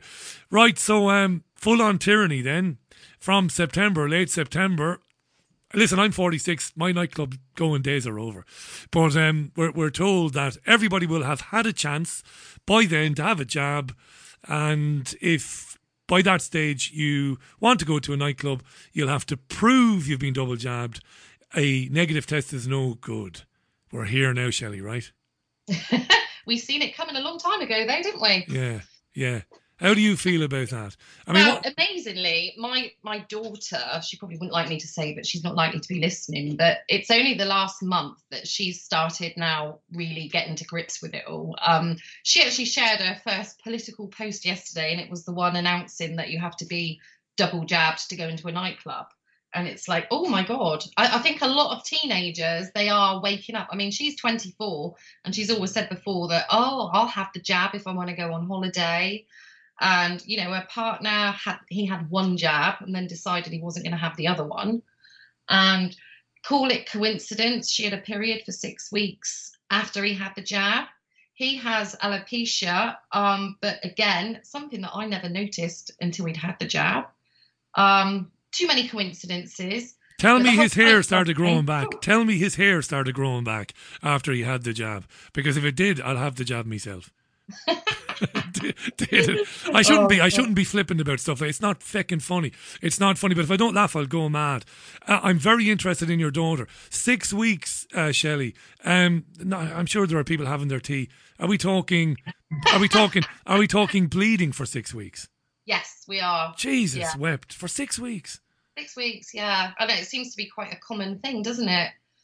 And well, you, from, you think from other people's posts and stuff. Yeah, and you, proximity. You know, she didn't have the vaccine. That's just by being yeah. her partners that's had the vaccine. And you think that because because I know you've heard a lot of this on Facebook, I've seen it on social media.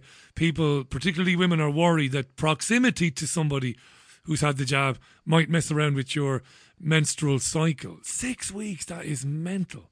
Yeah, yeah. Well, well, it's just not good, is it? I mean, my son's partner, she works in care and she's just got a new job. And I have, you know, I keep telling her stuff and what have you. And I really don't know what she's going to do. But I've said, if you have the jab, I said, you're not going to be able to stay here for a couple of weeks. Yeah.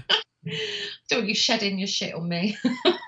That's I'm going to get a T-shirt printed up saying that. Don't shed your shit on me. Uh, so now the your daughter said, "Look, now I had a conversation with my mate Jean Ann, who's got um, nieces and nephews in the same age range as your daughter, and I had a chat um, with a friend of mine today who also has twenty uh, something children. In fact, it was my masseuse. I was having a bit of physiotherapy. We were talking about this.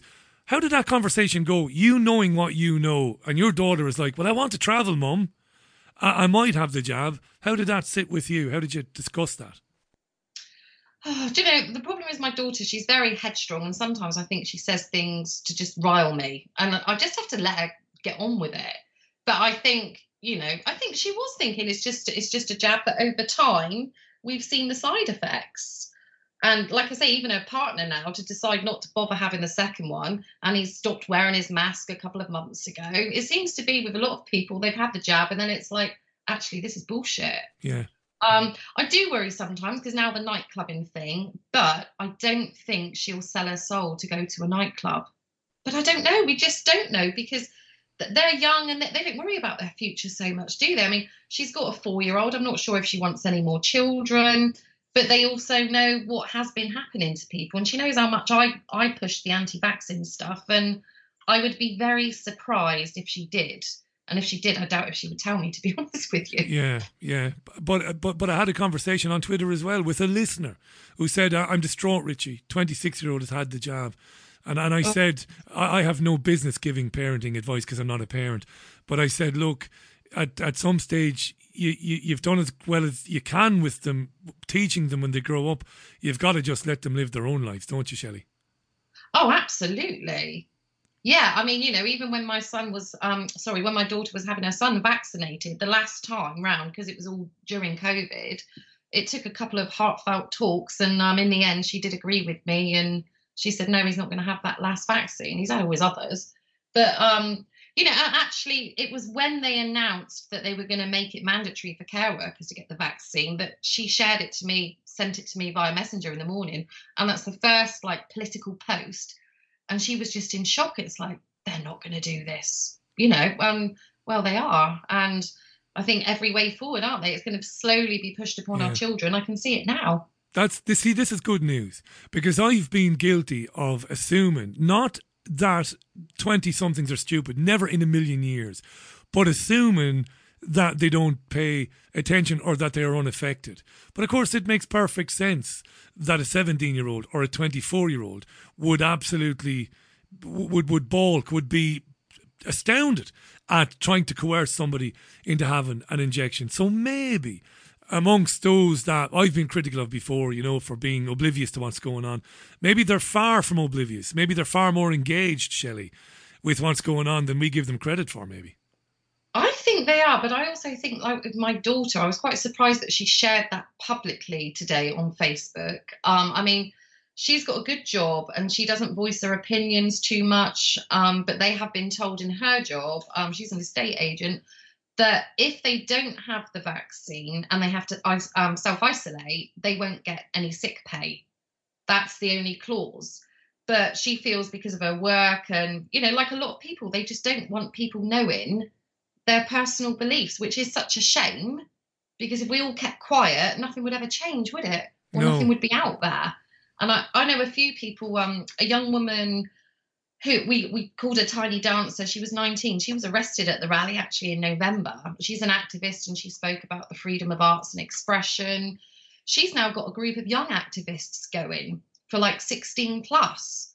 So hopefully, like this network will grow and you know we can put a bit of faith in them for and you wouldn't believe they're 19 years old. You know they can come to some of the meetings that we've got they've got their heads well and truly screwed on. That's good. if they can get through to more people their age then brilliant stuff. That's really good Shelley. And what Johnson said yesterday about forcing people to be double jabbed or demanding that they're double jabbed to get into nightclubs that he, they might have given something away there the government. That might mean that far, far, far fewer under 30s have taken it up than they want us to believe. Maybe, maybe far more have said, no, thanks, I'm not having it. And, and this is a panicky reaction to that, maybe. What do you think? Well, that's what I think. I think the numbers aren't enough. So now let's suddenly push this in. You know, they've made it difficult for everybody in care work. I mean, now it's nightclubs. So what next? It's going to be our pubs. I don't know. We just don't know what's around the corner, do we? No. You mentioned earlier on now. I mean, I, I love the, the, audacity of the newspapers, the cheek of them. A Cornish COVID denier. That's what they called you in the papers. Makes me laugh. But you, but you referred to yourself a few moments ago as a, as anti-vaccine. Now, Right. I I don't care. I'm not going to go down this road. I, I it makes no difference to me. Um, is uh, so? Are you happy to be? I, I will never refer to you as such. But are you indifferent to being described as anti-vaccine, or are you properly anti-vaccines? I'm properly anti-vaccines. People funny about, don't they? And they say, uh, "Oh, I'm not anti-vaccine, but I don't agree with this." Well, no, my seven-year-old he hasn't had one vaccine. Um, other two were fully vaccinated. Um, I didn't know enough then. You know, you just do what you're told. You get your little red book, six Yeah. weeks, book them in, go for it. And then this time, you know, I think we've got the internet and stuff like that, and you start asking questions. And it wasn't a decision I made lightly. It was very hard because my ex partner at the time was very, he'll be vaccinated, and I'll be like, over my dead body, you'll be dragging me in there with him. But we went to a talk, and he came out and he's like, right, he's not being vaccinated. Um, once you've seen evidence and you've looked into it properly, you can you know so many of these diseases like measles, they were on their way out before the vaccine was introduced. Um, for, for many of them as well, like diphtheria, we don't live in squalorous conditions like that now. No, and the measles. You're right about measles. I, remember measles parties. I remember there, were- yeah. the, the funniest thing ever. I laugh when I think about it. If a child got measles, you were dragged and you were thrown on top of him. you were thrown on top of the kid, so that you'd get it, and then you know that you would naturally get rid of it. You might be a bit ill for a bit, but that's the way it was. Same with chickenpox. You just got it and you got rid of it. We were never vaccinated against those things. We were of a fairly similar age. I'm a little bit older than you, I think. We got the BCG, we got the polio thing, but we didn't get measles, we didn't get mumps, no MMR, none of that nonsense. I think I'm all the better for it. So you're going to tell me now that your seven year old is in rude health, is he? He is, yeah. I mean, to be to be fair, Richie, knowing what I know, I'd rather take the chance that he might get measles and be Yeah. a bit poorly from it, or that he might have the vaccine and have a severe reaction. Because my point, what I say to everybody is, penicillin doesn't suit everybody. Some people have severe reactions. How can one shot suit everybody?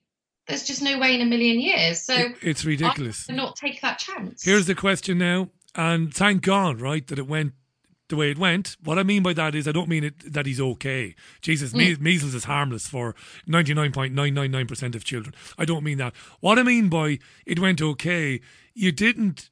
Now you're going to tell me, I don't know, I should ask the question Did you get any pushback from the local authority and the health visitor people? Were they on your case at the time? A little bit. I did go in and see my doctor because he wanted to know why, and I sat down and told him all the ingredients, and he more or less laughed in my face.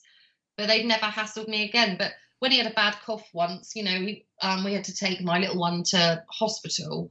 They, they were dying for it to be whooping cough because he wasn't vaccinated. Were they? it wasn't whooping cough, but You they just see? wanted to. You see? Yeah, yeah. Keep that. And then there wa- there was another time that um, he had like a, a hearing. Um, he didn't like noises and stuff. I wanted his ears tested, but they read straight away unvaccinated. And he's like, "Oh, autism. You can still get autism if they're not vaccinated." And it's like, what's that got to do with it? How can They're you get autism. Shelley? How could a doctor say that? How could a perfectly healthy and cognitive child just get autism? That's mental. Eh? How does that work? That's bollocks, isn't it? It Well, must I think it is. Yeah. Yeah. I believe mean, that all. I believe got- the. Yeah, sorry, go ahead. Go ahead. Go ahead. My my bad. No, I mean I've got autistic friends, and I'm I'm quite interested. You know, you, you ask them about the vaccines, and most people they have all been vaccinated. Uh, it's something I'd look, like to look into more, to be honest with you. The, Uh, M- the um, MMR jab is linked to autism. Of course it is. yeah. 100%. They tried to destroy Andy Wakefield. I, I, I've known him. I've interviewed him many times over the years, going back to my days in Spain. Um, they they were absolutely delighted with his findings early on. They, they they looked at it. They said, "Yeah, absolutely right." They've um, they basically tried to destroy him. I'm convinced there is a link. I'm not a doctor. Um, I asked this question about health visitor hassle. Look, I, we might never have a child we'd like to have, but I will go down the road you went down, and I'd be very interested about about um, resistance, you know, from the from the authorities. That's all. That's the reason I asked that because I have heard from people who have had problems with um, saying no. You know, the children are not being vaccinated. I've heard that in some cases they can properly harass you. But anyway, it didn't happen to you, thank God.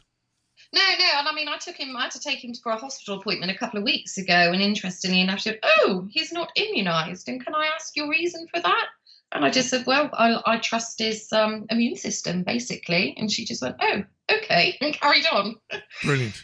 Let me read some uh, tweets. Always interesting to have you on.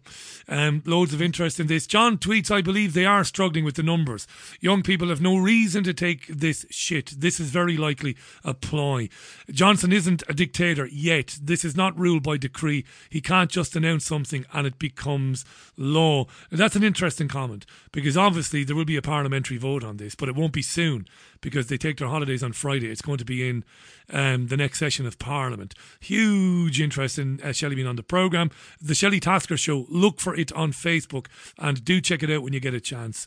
Um, Caroline agrees with the measles was on the way out. Caroline says, as smallpox. I think that's what she's saying uh, there. As far as the vaccine passports goes, uh, Silverness says on Twitter, I can deal with all but the supermarkets. So what do we do? Do we get someone to shop for us? Online is not always an option for me. Are they really going to deny us food? I'll let you take that one, Shelley. God, do you know? I don't know. Would we have thought a year ago? I mean, we were all labelled conspiracy theorists for saying that you know the back there's going to be vaccine passports, and here we are. Yeah. I, I just don't know where it's all going. They're trying at the moment. They're doing everything they can to get us all to take part in this, aren't they? And um, I'd love to know the numbers that have, um, well, said no, because there are a lot of us out there. There are, and you only have to look at the the, the London. I know you've had huge turnouts in in uh, the southeast. I know you have the southwest, even the southwest. Richie, get a grip. Uh, but also in London, you're talking enormous amounts of people. At some stage, looking back, one of the Saturday protests in London, they were all very very busy, but there were several hundred thousand there one Saturday, wasn't there? Oh yeah, it was packed, absolutely packed.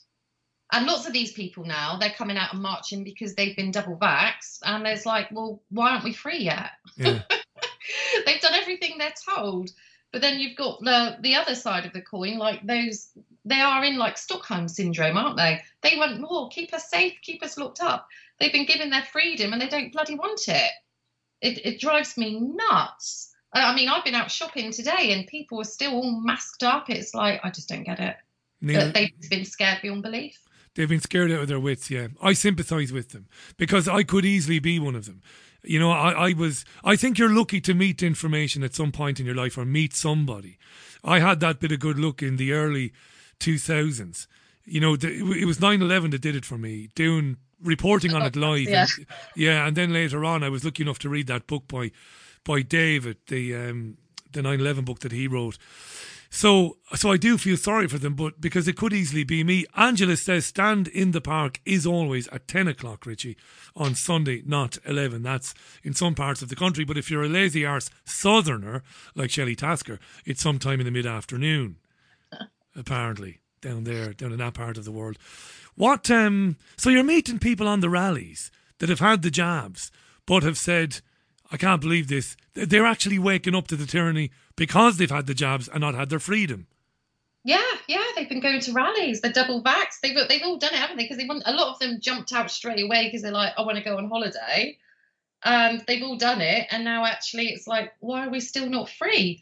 I mean, I bumped into a woman today, and she was wearing a mask, and I've known her for several years vaguely, and she said she's got a very poorly dad, and if she doesn't wear a mask, then the nurses all frown upon her. And uh, when I said, but you've had your double vaccine, she said, oh, yes, and the nurses. I'm like, well, what was the bloody point of having it? Yeah. And she said, but you just don't know who to believe, do you, Shelley? And I'm just like, well.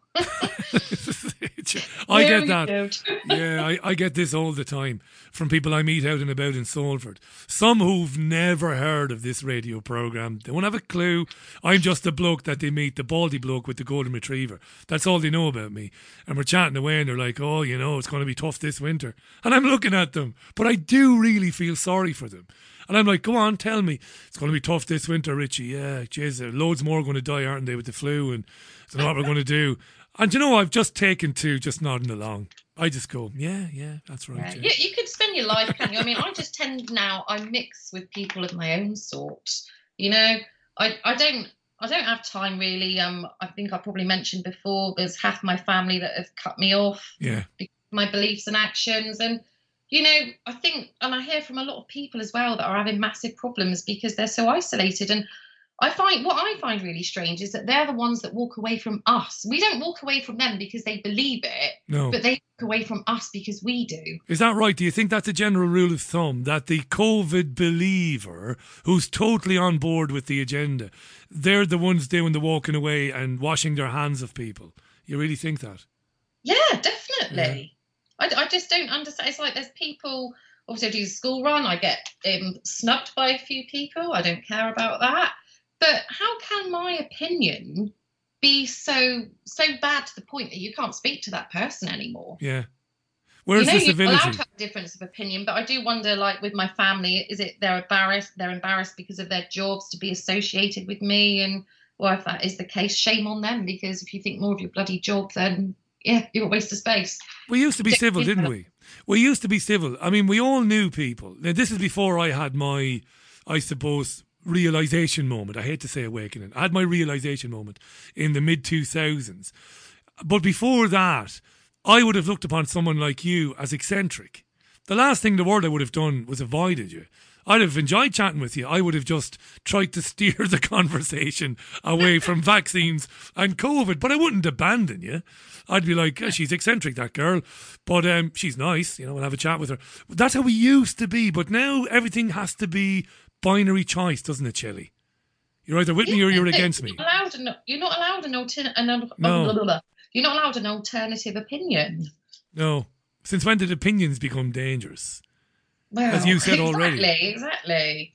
But they that it's all the brainwashing, isn't it? And they totally have divided us. You've got the jabbed, the non-jabbed, the mask wearers, the non-mask wearers.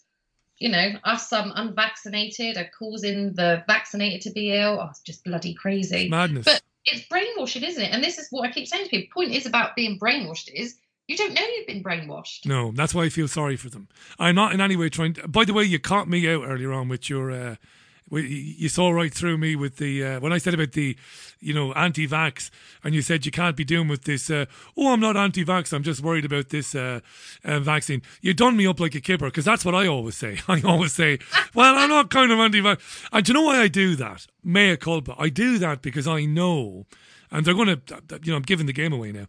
I know that there are people who are finding shows like this and they're very new to the idea that something is wrong. So I do I do that to kind of meet them halfway. But if the truth be known, I am with you. I believe that most of the vaccinations that are given to children are totally unnecessary. Now, of course, you're going to go one further again and say all the vaccines given to kids are unnecessary. But yeah, I'm not in any way, you know, speaking out of both sides of my mouth. I'm just aware that I want to jump in.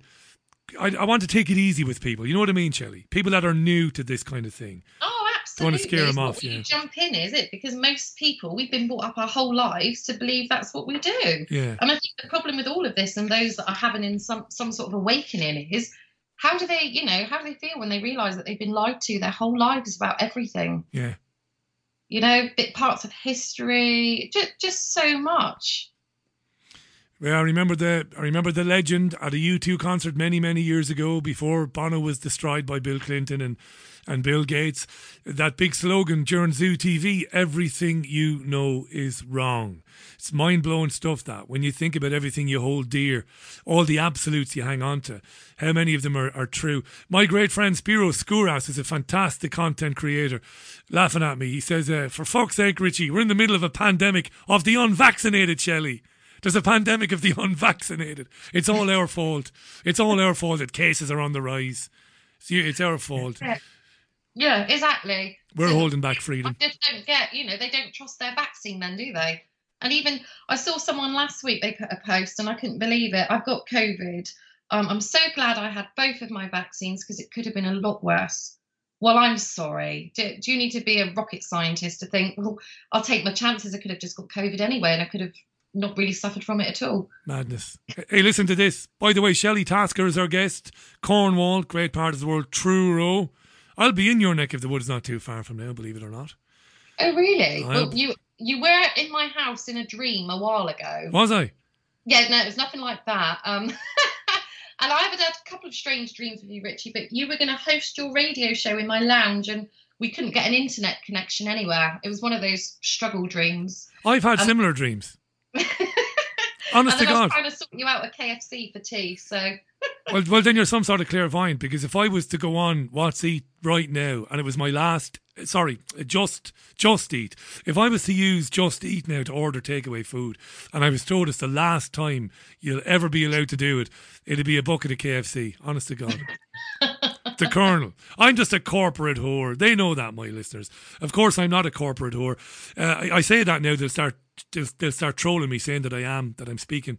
I'm speaking in um in tongues or I'm speaking in code. Jackie Deevoy is a great friend of mine, and I know she's a mate of yours. I know you've gotten to know Jackie. She sent me a link to a story by David Wilcock in the Daily Mail or in the Mail Online. You've probably seen this before me because I've been on air. Journalists could face up to 14 years in prison for stories embarrassing the government under proposed changes to the Official Secrets Act that would treat them like foreign spies under a consultation run by not so pretty Patel, which closes later this week. Reporters who handle leaked documents would not have a defence if charged under new laws designed to clamp down on foreign agents. It's just full on tyranny. That's what oh, it is. it is. It is horrendous. I, I hadn't heard that one, but that that's even more frightening again, isn't it? Yeah. you know, we've got few journalists out there like Jackie, haven't we? And like obviously we've got yourself. Sally but, uh, Beck. Well, I'm not in her class now. Jackie's a proper jour You know, when I say proper, I'm a proper journalist. But Jackie is, has had that foot in mainstream media, as Sally Beck has. Brilliant women. And yet they still do the right thing. They still get the stories and try to get them out there. I've not been in mainstream media for years. Um, she is. She's absolutely outstanding. But um, but yeah, there's like two or three of them left now, and most of them are writing for the Conservative Woman these days. Right. Amazingly enough, do you read that? No, I don't. I've never heard of it. Check it out. Oh, the Conservative Woman. Oh, yeah, proper, proper. Um, Laura Perrins, of course. I think Laura might edit it, or is it Kathy? Is it Kathy Gyngell? Is it who, who who edits it? No, brilliant. Since this all began, they've been putting out stories that would never get a look in on the mainstream media. Yeah, check it out. Oh, yeah. So there you are now. You know, let's look at ways to lock up journalists for spilling the beans on on on government malfeasance. This is full on tyranny, Shelley. I don't know what else to say. No, well, it is. Our freedom of speech is gone. Well, although has it? I mean, it has gone. But then going back to the case yesterday, if you've got a bloody good barrister that can work around the angles of things, she won us that case yesterday. Um, obviously, it cost money, um, but because it, you know it wasn't won over the Human Rights Act, but lots of these cases they are going to be held over the Human Rights Act. But you've got somebody that can prove that the angles are right if it's not if it's not written properly in the legislation. Yeah, you see what i mean? I do see what you mean. Let's can, can I, can, the, the problem is if you get caught up with something like that you do need a bloody good barrister and i'm not sure how much we have seen people struggle for what they've said. Um you know it's a bit close to my heart at the moment. More news about that in a few weeks time. But um yeah i'm not sure. I mean we all thought you know this law the the covid regulations and stuff it was law but actually it's a load of rubbish only guidance. That's right. Only guidance, unenforceable. Yeah, and, and Yeah. basically the reason why it was thrown out because there wasn't a, a risk assessment put in place. It's like, was there one or was there not one? And they, they couldn't define the word holding. It was quite interesting. It's like if we have a party at your house, but I organise it, I sort the band and everything like that. Um, no, if you have the party and I organise it, oh, the, definition, it was just crazy and it hurt my head like how to be honest with you, because they get into all these terms that they go way beyond me. But Yeah, the judge was me. quite disgruntled because he, he kept saying he, he couldn't understand what the word relevant meant and stuff like that. But we, we do have to fight for it. And yesterday doing that has has proved that, you know, there are clauses in it and but it's finding someone lots of these people they haven't got the money to do that. And I mean if we didn't have a crowd fund, I don't know how we would have managed. We probably would have had to accept something, you know, and be paying a fine. Well, everybody who contributed to the crowd fund must be absolutely thrilled. Just to remind anybody who's just joined the program, uh, we're, we're chatting with Shelley, Shelley Tasker, and yesterday Shelley and Lance Murdoch were basically acquitted, cleared of criminal charges uh, over a gathering, an anti-lockdown rally in Truro. Um, they were charged with uh, being in breach of you know COVID guidelines. It's serious stuff. They crowdfunded. They got good legal representation, as Shelley just said.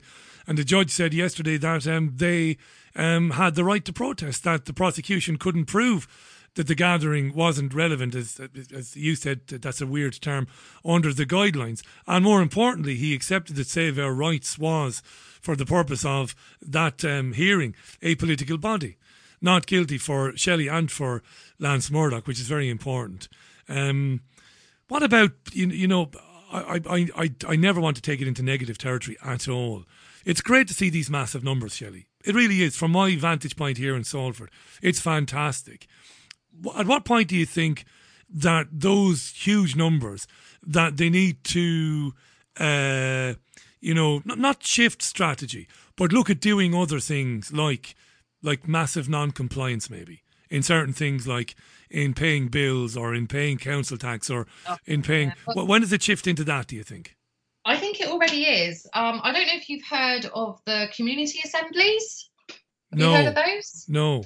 Well, basically, a man I know, he started. He's called John Gilbert. He started the community assemblies, and I believe you need you needed a certain amount of people. I can't give the figure, but once you get a certain amount of people, you can start looking at changing our laws. We will have it goes under the guidance of common law. Now, our town, say I'm in Camborne, we have an assembly. All the little towns have assemblies Okay, so we have weekly meetings. Um, and we get together and we chat about what we do now. And at the moment, there's quite a few of them going down the council tax route.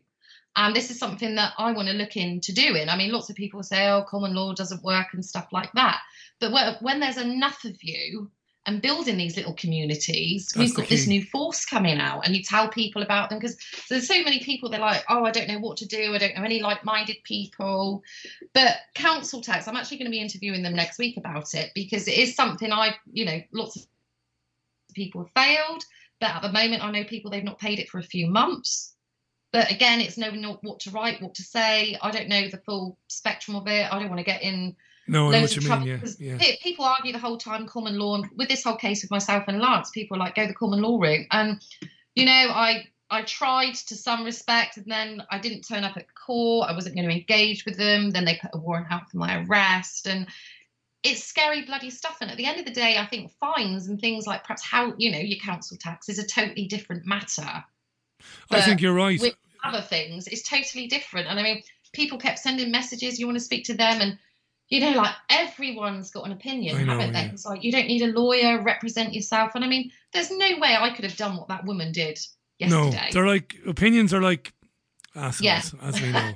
and everybody has one. And and look, this common law thing, I I've engaged with so-called experts in common law over the years. I've had them on the program, and they can't get away from a central, immutable truth, which is take that to um, your your crown court, take that to your district court, and you just get laughed out of court. It's as simple as that. Why, yeah. why, why, why would you imagine that a corrupt system will suddenly just go, oh, yes, I see, you're right, yes, thank you for showing me that. Yes, on you go now. Here's a lollipop. Well done. Not guilty. Of course not. Of course. And the problem not. is, so many of the principles of common law, they they are right. We are. Of course, they're right.